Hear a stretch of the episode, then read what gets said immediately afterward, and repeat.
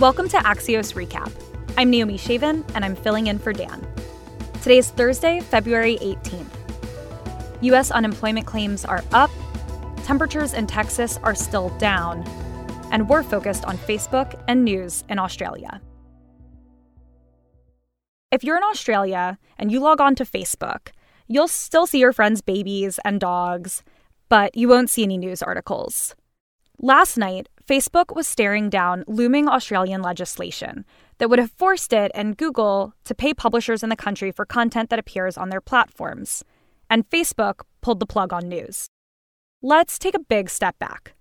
Australian lawmakers are very close to passing a law requiring Google and Facebook to pay publishers for their content. For the last few months, Facebook and Google have been fighting with Australia's government over this proposed law, arguing it would make doing business, quote, unviable. If you missed all of this because of everything else going on, you're forgiven. But it is a really big deal and part of a global movement to push tech platforms to pay publishers. Platforms like Google and Facebook have wreaked havoc on the business models of publishers over the years, even as they've helped to expand publishers' reach.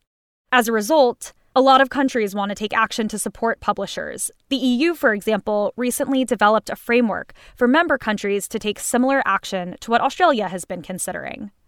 So here's the latest Australia's law was expected to pass within a matter of days. Google tried to get ahead of this by striking deals with Australian publishers. Most notably, it struck a deal with News Corp for an undisclosed amount. Hours later, Facebook blocked news on its platform in Australia entirely. The result is that Australian Facebook users cannot see news on the platform, and they also initially could not see some government sites with updates about local emergencies and other sites that provide health information and other resources. While Australia's government and Facebook continue to wrangle over this, Australian citizens are dealing with the fallout, and other countries who want to hold Facebook accountable to publishers are taking note. To understand how these negotiations came to this point, what might happen next, and what impact this could have in other countries, including the US. We're joined by Axios media reporter Sara Fischer. Sara, let's start where this all started. It seems like it actually started with really good intentions on the part of the Australian government. They were acting in the interests of publishers, trying to get them compensation for content that runs on Facebook and Google, and then it all went really wrong. Can you walk us through that?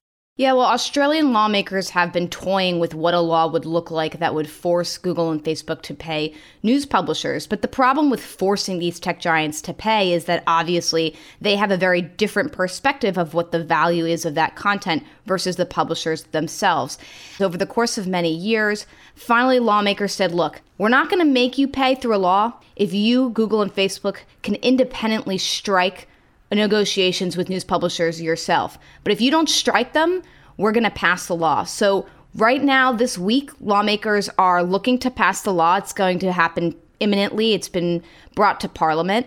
And Google has taken the unprecedented step of paying millions and millions of dollars to a bunch of the biggest news organizations in Australia Seven, ABC, News Corp.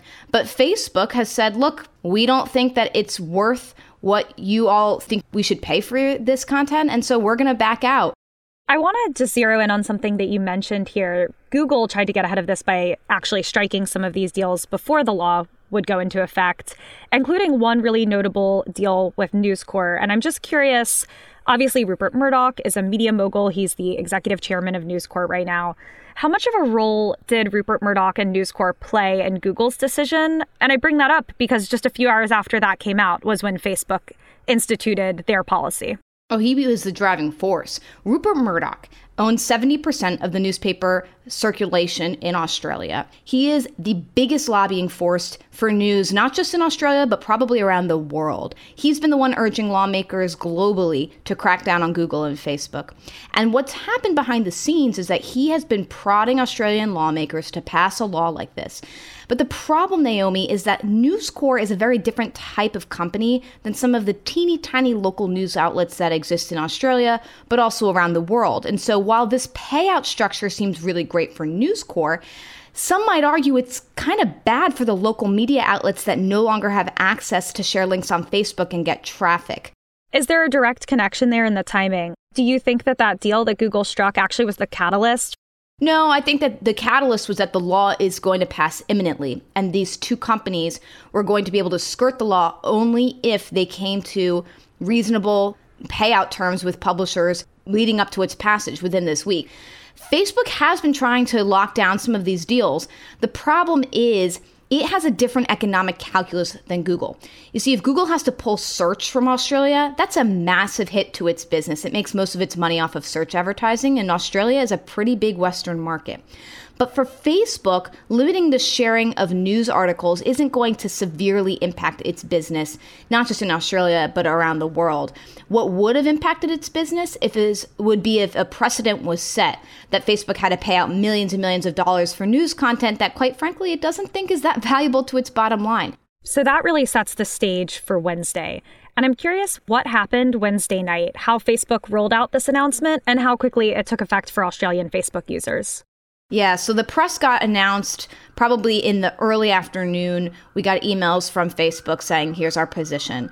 Shortly thereafter, Facebook started to disable news link sharing on its platform. It also removed all of the former links to the posts on publishers' pages.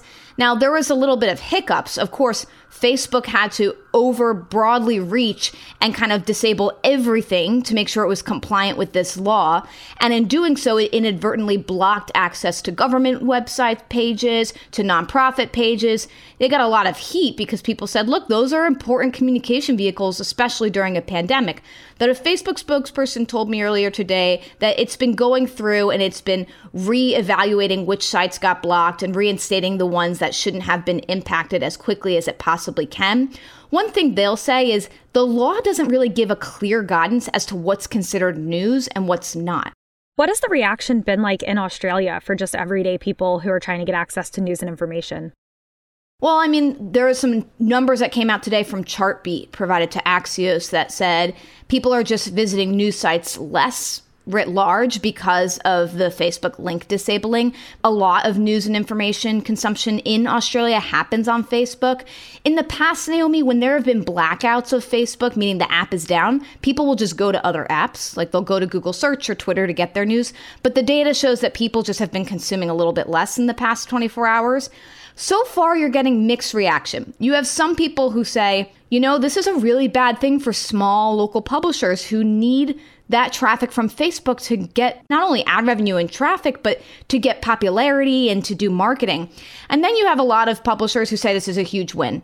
You know, we're making so much money now from Google, and now Facebook can't sort of one up us and take our traffic without paying for it. But I'd say I see a big split between big publishers and small ones here. The big ones, I think, see the Google deal as a win, see the Facebook thing as inevitable, and the small ones sort of feel like they've been luffed out here and that it's not necessarily the best thing for them. What happens if people can't share news on one of the biggest information platforms in the world? It could have unintended consequences, especially during a thing like a pandemic where emergency communications on social media matter.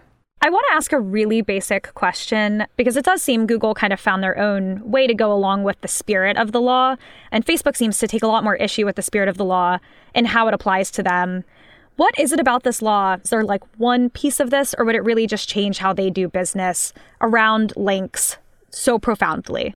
They are really frustrated with this baseball style arbitration clause that would essentially see two government appointed arbitrators, one from the Liberal Party and one from the Conservative Party, and a third that they select that gets to choose how much they think Facebook needs to pay publishers. And the reason that Facebook is frustrated by this is they say, who are you to determine what the value is that we should be paying for these publishers' content? Only we know what the value is of that content because we see the impact on our business. And now clearly, Facebook, by leaving Australia, is saying, look, we don't think that whatever people say this stuff is worth is actually worth it to us. So it does seem like Google and publishers have found a way to live happily in the wake of all of this. But the Facebook piece is really confounding. And I'm curious, you know, this decision has been broadly unpopular. It's not been received well. Facebook's critics are very concerned about them, you know, leveraging their platform to put a chokehold on critical information. Who do you think is going to be hurt more in the long term here? Is it Facebook or is it some of these publishers, especially the smaller ones? I think the smaller publishers are going to be hurt pretty bad because they're not going to be able to use Facebook as a marketing tool and for audience development. Facebook, this is a reputational crisis, especially when you have the unintended consequences of blocking government sites, etc. But eventually, Facebook will navigate this. The thing that Facebook's going to have to worry about is whether or not reputationally people think that they are too cutthroat, that they care about profits over society. And quite honestly, I don't know how they're going to be able to dodge that criticism because it's something that's plagued them for so many years across so many different instances. The other thing to mention here, too, is Facebook has been investing in partnerships with local news. They don't want to be seen as somebody that comes in, pays publishers a ton of money, and then backs out and leaves them hanging. They've gotten that criticism before many times. What they're trying to do now is build something that's a little bit more sustainable. How can we figure out ways to work with publishers to help them with marketing, to help them grow their subscription businesses? Now, critics say, and I agree, there's a lot more that they could do, but it doesn't really make sense for them to come in, pay the publishers on a year over year basis all of this money for something that they don't think is worth it because eventually that system is not sustainable. Where do negotiations between Facebook and the Australian government stand at this point? Well, lawmakers said that as of yesterday, they're still in touch with Mark Zuckerberg. Remember, the law is not totally official yet, so there's still a few last minutes where they could negotiate something. But I think that by Facebook taking this unprecedented step of turning off links has basically said, look, we're done coming to the table. It's over. We're out. For now, I'd expect it to be just as it is. A bunch of things are going to be blocked. Facebook will go in and start to reverse some of the accidental blocks of government websites and nonprofits.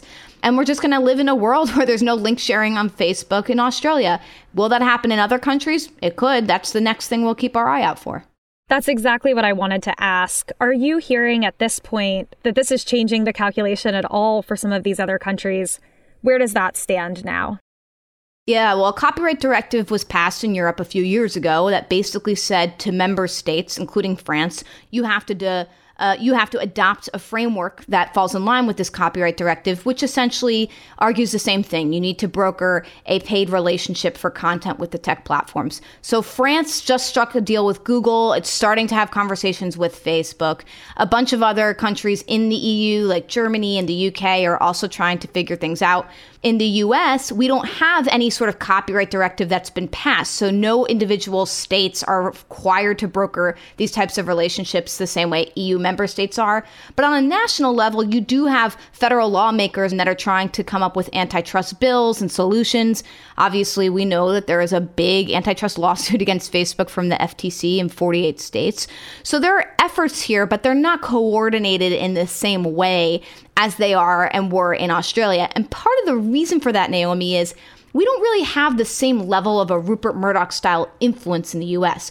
Murdoch owns 70% of the newspaper circulation in Australia. We don't have one person that owns 70% of newspaper circulation in the US. We don't have a driving lobbying force here that's really twisting the arms of our lawmakers. So that's one of the reasons why I don't think you're going to see something exactly like this in the US, at least not soon. But it's something that, you know, you hear murmurs about on Capitol Hill. I have one last question for you. Is this possibly something that could inadvertently help misinformation flourish? Or, you know, the other side of the coin, does tamping down on link sharing actually also tamp down on the spread of misinformation? Hard to say right now. I think we're in a world where bad actors are going to spread misinformation in any which way they can, whether that's on Facebook, Google, Twitter, on private messaging platforms. The one good thing about turning off link sharing on Facebook is that Facebook's algorithm tended to make it so that some of the false information could spread more widely than some of the other smaller platforms. But I don't think that this is going to fundamentally solve anything around fake news. What I think it's going to do is it's going to force people to share links with their family and friends on probably less public channels, so via email and messenger and all that. And that makes it harder for us to research and measure how things are going viral if they are potentially bad or harmful content. So that could be a negative consequence of this. But slowing the spread of potentially harmful things on Facebook with a big algorithmic engine could be a potentially positive impact on this. Sara Fischer, Axios media reporter, thank you for joining us. Thanks, Naomi. Welcome back. What we're watching today is immigration reform. Two of President Biden's allies in the House and the Senate introduced a bill from his administration today. This is the first major effort since 2013 to overhaul the immigration process and offer a path to citizenship for 11 million people who are living in the U.S. currently without legal status. Back in 2013, a bipartisan group of senators known as the Gang of Eight tried to pass immigration reform only to watch their efforts die in the House. That group included Senator Marco Rubio, who has already come out against today's coordinated effort from the Biden administration. To be fair, today's bill wasn't really designed as a compromise that could win bipartisan support.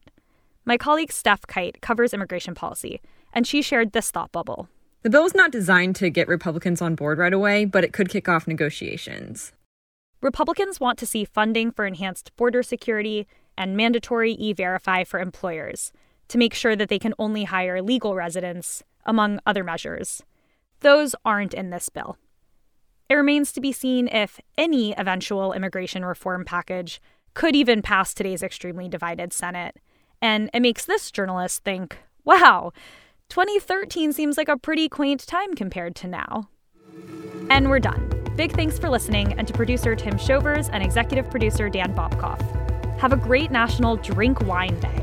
And Dan will be back tomorrow with another Axios recap.